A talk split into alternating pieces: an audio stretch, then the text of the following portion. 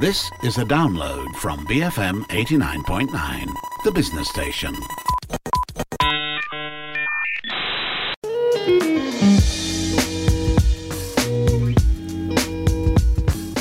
Hi, welcome to Breaking Bread. This is the show where we explore food through culture, conversations, and a whole lot of curiosity. I'm your host, Lo Yi Jun, a food writer and recipe developer from the Jun and Tonic blog. On this season of our show, we are diving headfirst into Malaysia's fine dining scene. So, throughout the season, we'll be speaking with renowned chefs and industry peers throughout the country to learn about their journey, understand their cooking philosophies, and get an insider's look at the current state of the Malaysian food industry. Our guest for this episode is Aidan Lau, who's the head chef and co owner at Akar Restaurant in TTDI. Aidan earned his cooking stripes in France and Japan and started Akar right before the pandemic, serving his brand of modern French cuisine. Since then, though, the look and flavor of his food has progressed and evolved, incorporating more Malaysian and Asian influences throughout his menu. So, on today's episode, we'll hear about Aidan's journey, get an insider's look at the industry, and hear about the evolution of Akar. So, without further ado, here's Aidan Lau.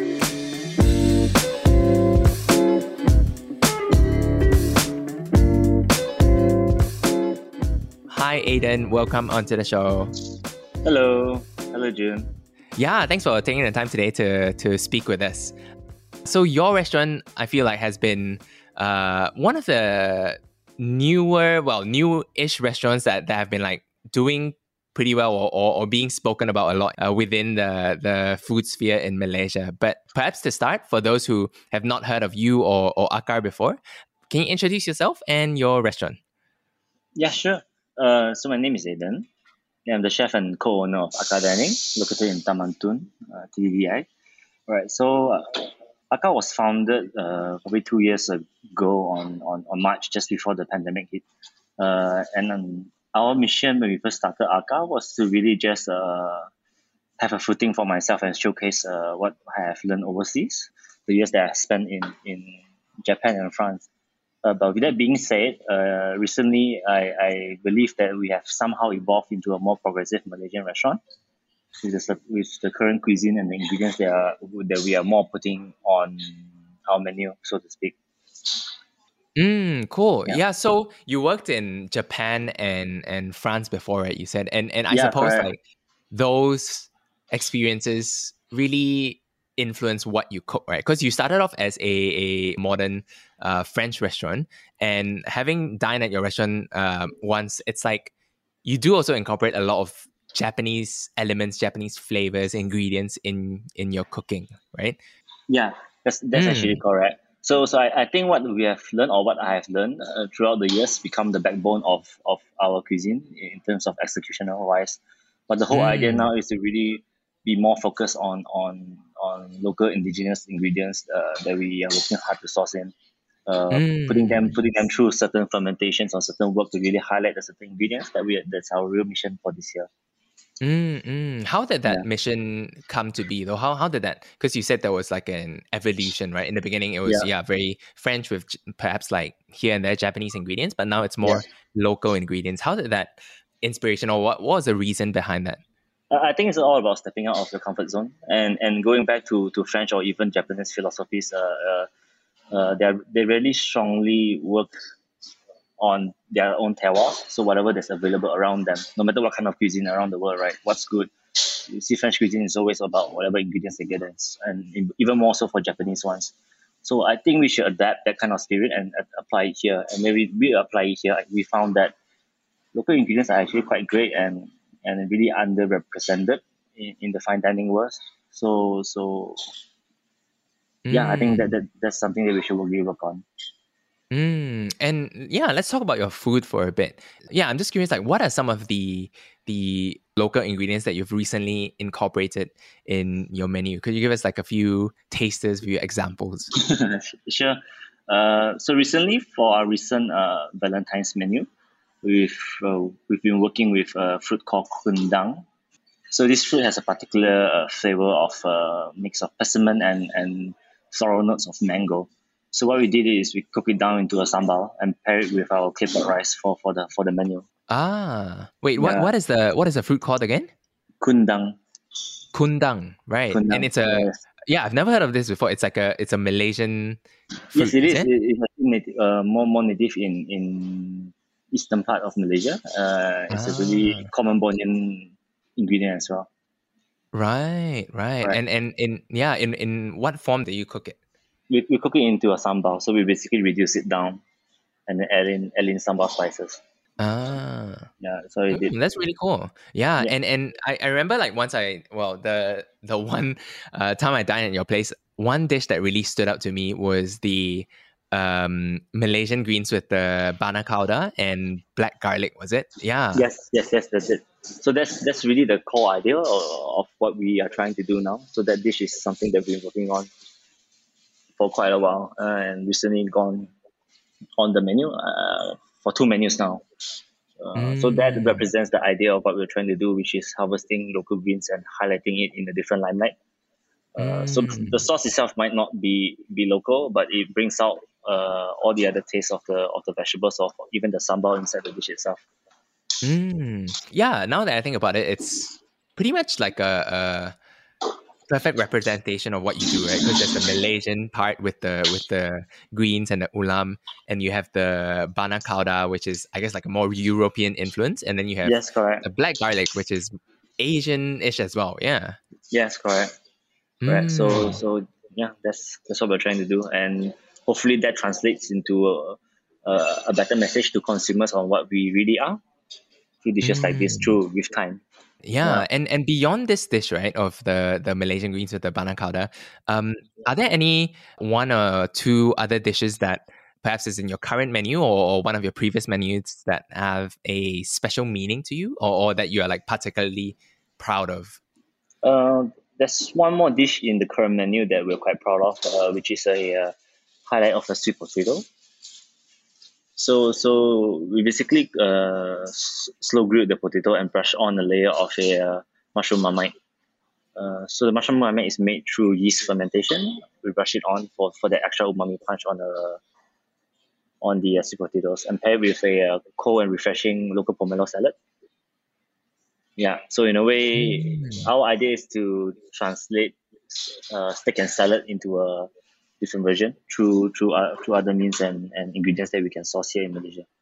Ah, right. So in this case, Yeah. like the, the steak is like the sweet The, the potato. potato, right? yeah, exactly, Ah, cool. and the salad Yeah. is the pomelo. Mm, yeah, and the pomelo, yeah, yeah, the salad is the pomelo part, and, and I guess it's like the, the Asian influence part as well. Mm. Yeah, correct. And I think another dish that I, I also remember, I don't think you have this in your current menu, but it was the cucumber, was it cucumber granita with like hot sauce? And that really, Oh, yes, yeah, that I found that really, really interesting and, and, and it kind of blew my mind when I had it. And it was very interactive as well, right? Like you can put as much or as less or like hot sauce as you like. And people don't usually think of putting uh, hot sauce into uh, cucumber granita, but like the contrast and the bit of heat from from the hot sauce, like it works really well as especially as a, a palate cleanser as well. Yeah, it was surprising. Mm. Correct. So so spicy elements is what we really work on quite a lot right now. Uh, even on desserts or even palate cleansers, like what you said just now. So all these unconventional flavor pairings are what we want to discover and exploit out for, for our customers. Um, Mm. Besides that, there's actually one more dish that that uh, my pastry chef Stephanie has, has discovered, which is which are laksa cookies. A laksa cookie. Yeah, so we actually serve that for for 34 at the Valentine's menu as well. Oh, cool. Uh, so so the spiciness actually acts as a real real nice cleanse, real really nice finishing to the meal. Yeah.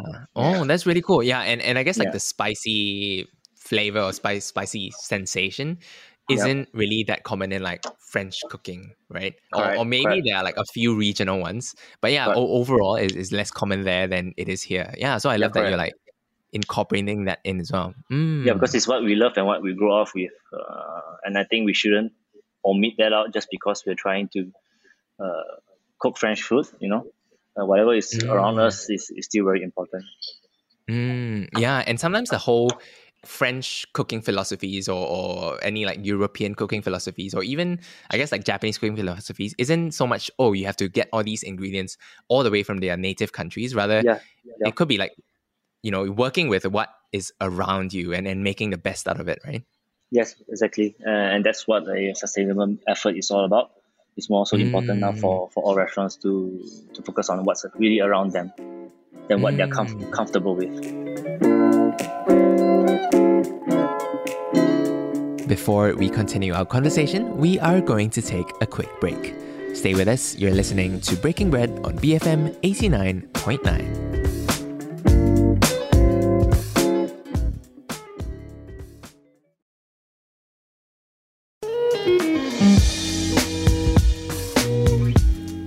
Welcome back to Breaking Bread. I've been speaking with Aidan Lau, the head chef and co owner at Akar Restaurant. We've been hearing about the flavors and some of the dishes that are emblematic of his restaurant, but now we're turning our focus to talking about the Malaysian fine dining scene as a whole.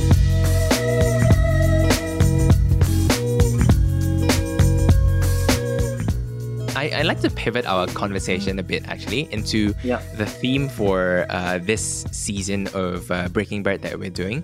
Um, it's talking about like the food industry uh, in Malaysia for a bit. So I think uh, I- I'll start with uh, saying, well, yeah, I'll start with like exploring something that I've heard from quite a few chefs uh, before. Like something they mentioned was a, a lot of Malaysians, uh, Malaysian could be like culinary students, could be like chefs. They usually will go um, out of Malaysia to gain cooking experience, right? Whether it's like uh, Japan, France, like you did, uh, or different parts of Asia, like Hong Kong, even like Singapore, our neighbor. Mhm. And most of the time, all these people, they, they, they, they don't really plan on coming back to Malaysia in the longer term, right? And and it might be for like a, a multitude of reasons, like perhaps the, the health of of the food industries in, in other countries is, is better, the pay is better, um, the environment there is more more healthy as well, perhaps. But for you, you came back to Malaysia after working in Japan and, and France. So I, I would like to start there. Like, what was the reason for coming back home? I mean, okay, me stepping out of, of Malaysia never, I mean, for me, I never meant to stay overseas for the rest of my life. Uh, I knew that one, one day, sooner or later, for me, my mission is to come back and do what, what I love here in, in Malaysia. So, I mean, that's a personal reason for myself. Uh, But I do, I do understand for other people, other chefs who wanted to stay more or commit commit more overseas. Uh, like you said, a multitude of reasons being salary, pace, the the industry there, the the whatever exposure they can get there might be a little bit higher than what we have it here. But for me, I, I I think that we shouldn't overlook what Malaysia can offer. I mean, that's for me, it's just the same as giving up whatever you've been growing up with. I mean, that, but that's my thought. Mm, yeah, yeah. I, I mean, I am very grateful that that you have come back to Malaysia and like graced us with such good food from your restaurant. So no complaints there. But yeah, yeah, it seems to be like a, a big sentiment of of many, I guess, like chefs uh, Yes. overseas. Yeah, and and since you've worked in uh, several countries outside of Malaysia in the past, like what has been the biggest difference, uh, or are, are there any differences in that you've noticed um, in the food culture in Malaysia compared to Japan and, and France, I guess. And and in, in particular, like are there anything that that's holding us back? Um, I think it's the way that how they exploit and brand their whatever's around them. I think that's number one. And people there tend to appreciate when it's being highlighted, even though it's not you know imported goods, it's actually local. But uh, but the way they exploit it and brand it is, is actually to me the core of uh, how the restaurants run over there.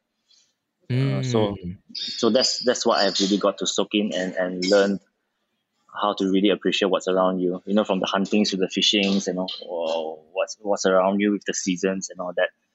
Uh, Mm. it, it might be hard to notice here in Malaysia, but no seasons do still apply here. Like the fruit I mentioned earlier for kundang is it's very seasonal. It's probably gonna last around one or two more months, and, and it's gonna be the end of the season for kundang. Uh, it's Mm. just that it's not exploited enough for, for us to be known. right, right. Yeah. And how can how can more exploration happen in in Malaysia? Oh, this is a this is a very big question. yeah, it's not an easy question yeah, well, but, but yeah, or, or perhaps like what have you been doing personally to to explore some of this uh, uh, lesser known ingredients, lesser known like flavors? How how do you find out about all these things? Uh, a lot of it comes from collaborative efforts with with other chefs. Uh, one was one was uh, a recent one we've done with uh, with Dewakan with of the rental of Dewakan during Kita Festival that really opened our eyes into a different multitude of ingredients and flavors that we could achieve here in Malaysia. Uh, of course, he's pivoting in, in, in this arena. Uh, yeah. And yeah. And, and also one the, the recent Valentine's collaboration was actually done with one of the one of the sous chefs in Dewakan as well. Mm, so right. so yeah, all these collaborative efforts and, and getting ourselves out of the box to know and accept uh, odd flavors and, and turning them into something that uh, the general public will know and love mm-hmm. is, is, is, our challenge and effort of of uh, utilizing and highlighting these ingredients. Yeah, and, and just wondering as well from I, I guess from a logistical standpoint as well, like many of these fruits, right? Like I guess they are used in very niche areas in Malaysia, but it, it's very hard for for these ingredients to to be brought to the bigger cities, right? And and have you faced any difficulties in in perhaps like sourcing for these ingredients? And how has the general um, response been to to all these seemingly foreign ingredients to to many like city folks in Malaysia? Yeah, so people are pretty pretty uh, curious about these ingredients most of the time. What we found out that people actually do appreciate when you highlight something that's actually local, but but not so popular so they actually mm. learn something new in a way. Uh, mm. logis- logistic issues is a problem. Uh, let's be honest. so mm. the way mm. when, when when we source these certain ingredients and try to work with it is one thing is through fermentation, so we can preserve it for for for later use. So we get in bulks of it and preserve it. Uh, or we have a commitment with a supplier that so that we could uh, get standing orders every week and those are the efforts that we try and and try to keep mm. the ingredients going, you know, in the restaurant. Mm, mm. I, I guess like in the past two years since since you've started uh, Akar, you personally have have grown and evolved quite a bit as as mm. evidenced by uh, your menu and and what you've spoken up about before. But as yeah. uh, in terms of like the industry and I guess the Malaysian public, the Malaysian eaters out there, have you noticed any any shift, uh, any growth or any evolution um, since you've started Akar? I think there is. I think there is. There certainly is uh, a lot more open mind and acceptance to what we have around here, and a really great attitude towards what we're doing here, and that's mm. uh, what I'm really thankful for.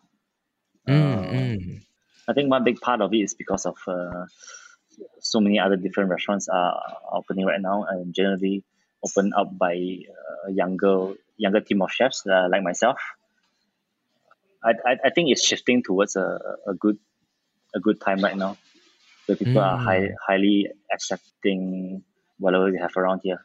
Yeah. Yeah, it definitely seems like that. And there's a general consensus that, oh, people are seemingly more collaborative, more more understanding, more helpful towards one another, and very supportive as well uh, within the food community here in, in Malaysia. And that's yeah, really exactly.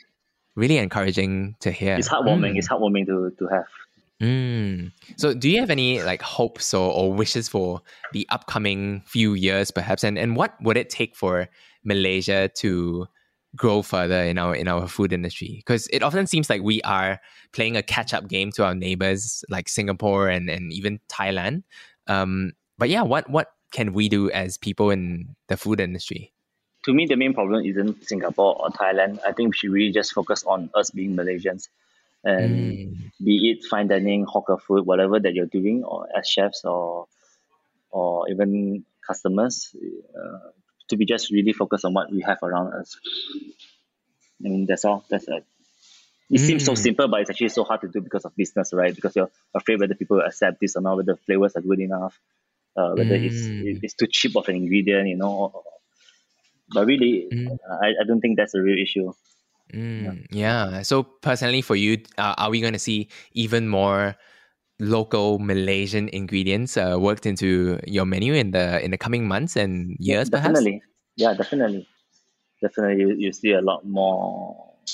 Hopefully, a lot more interesting flavors as well. Mm, mm. So, if you were to retitle your restaurant or, or like recategorize it, will it still be yeah. a modern French restaurant, or what? What would the updated that, description that's what be? We're going, that's what we're going through right now. So, so we're currently in the midst of re-identifying ourselves to, to set out send out a clearer message. We haven't decided on a title or a name yet, but just you're probably seeing something uh, more progressively Malaysian. Mm, mm. Yeah. yeah, and, and I really like that. It's like a constant evolution. It's like you're always learning more about yourself and, and what you cook. And what you started out with might be yeah. completely different from what you're doing today, which in the case for you, yeah. it's like, yeah, yeah, you can definitely see it. Yeah, correct. Mm. I mean, that's mm. important because, I mean, like, end of the day, you don't want to be stagnant. So, mm. so to seek out what's around us is, is always the first step. Right, right. Yeah, and just to I guess bring our conversation to a close, like what for those who have never been to your restaurant, do you have any tips or or things that first time diners uh, should know, or anything you want to brief them on? Nothing much. Just come in and sit down, relax, and enjoy the, your time here. And we'll take care of everything for you. mm, yeah, and and you're on social media, and your restaurant is actually in TTDI, which is actually opposite the uh, BFM office in in Menara Ken. Yeah, so it's like super oh, really? near actually. Oh, really? Yeah, yeah. the B- BFM office is in is in Menara Ken. Ah. Oh, so you're, you're in Ken right now? Oh no, you're not. Well, not right now. Right now, I'm at home doing this recording, but. so I guess to the BFMers listening to this, if you want to go to Akar, it's, it's just a, a walk, a five minutes walk away. Yeah. Yeah. yeah. So um, yeah, just to end, uh, just wanted to know if uh, are, are there any like big plans or big updates in in 2022 for you? Um, well, this year we're certainly looking at a lot of uh, collaborations. Uh, COVID has been limiting us into getting more exposure, and I really want to take this chance and, and, and expose ourselves as much as possible. Um, we have collaborations collaborations line up through June. So so it will be something quite exciting. And when you say collaborations, they're mainly with like other chefs from other restaurants and you're doing kind of like a, a one time only sort of event or menu. Correct, right? correct, correct. So we're probably going to Penang, we'll be going to Sarawak, and mm. there'll be some other collaborations happening here in Taman Tun as well with other mm. chefs or restaurants. Yeah, that's all really exciting. And it's almost like a like a limited edition menu that that you have for a limited time period. So yeah, that makes it even more exciting to to have to go and try all these things.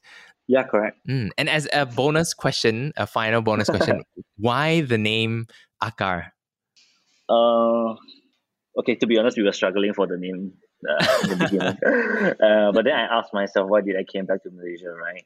And and the answer always seems to be to come back home and really showcase what what I have learned overseas. I mean, it doesn't have mm. to be mm. re- authentic French cuisine, but the principles and the philosophy of it and bringing it back over here.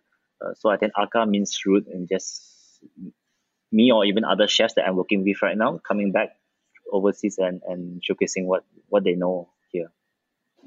Mm, mm. If that yeah, makes any sense. yeah, no, that that is really profound and it is actually yeah. really meaningful as well. Yeah, for something that you know you didn't know what to call yourself, and then suddenly you came upon this name, and it's really yeah. meaningful. Yeah, yeah, that's great. and with that, we are at the end of our conversation. So I'd like to uh, thank you so much, Aidan, for coming onto our show and for sharing with us today. No problem, Jun. Thank you.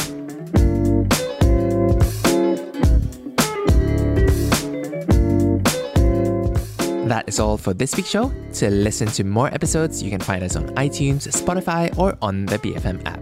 And if you're hungry for more food news and fun recipes, you can keep up to date with me on Instagram. I'm at Jun and Tonic. That's J U N dot A N D dot T O N I C. This is Jun signing off. You've been listening to Breaking Bread on BFM 89.9. Thank you for listening to this podcast. To find more great interviews, go to bfm.my or find us on iTunes. BFM 89.9, the business station.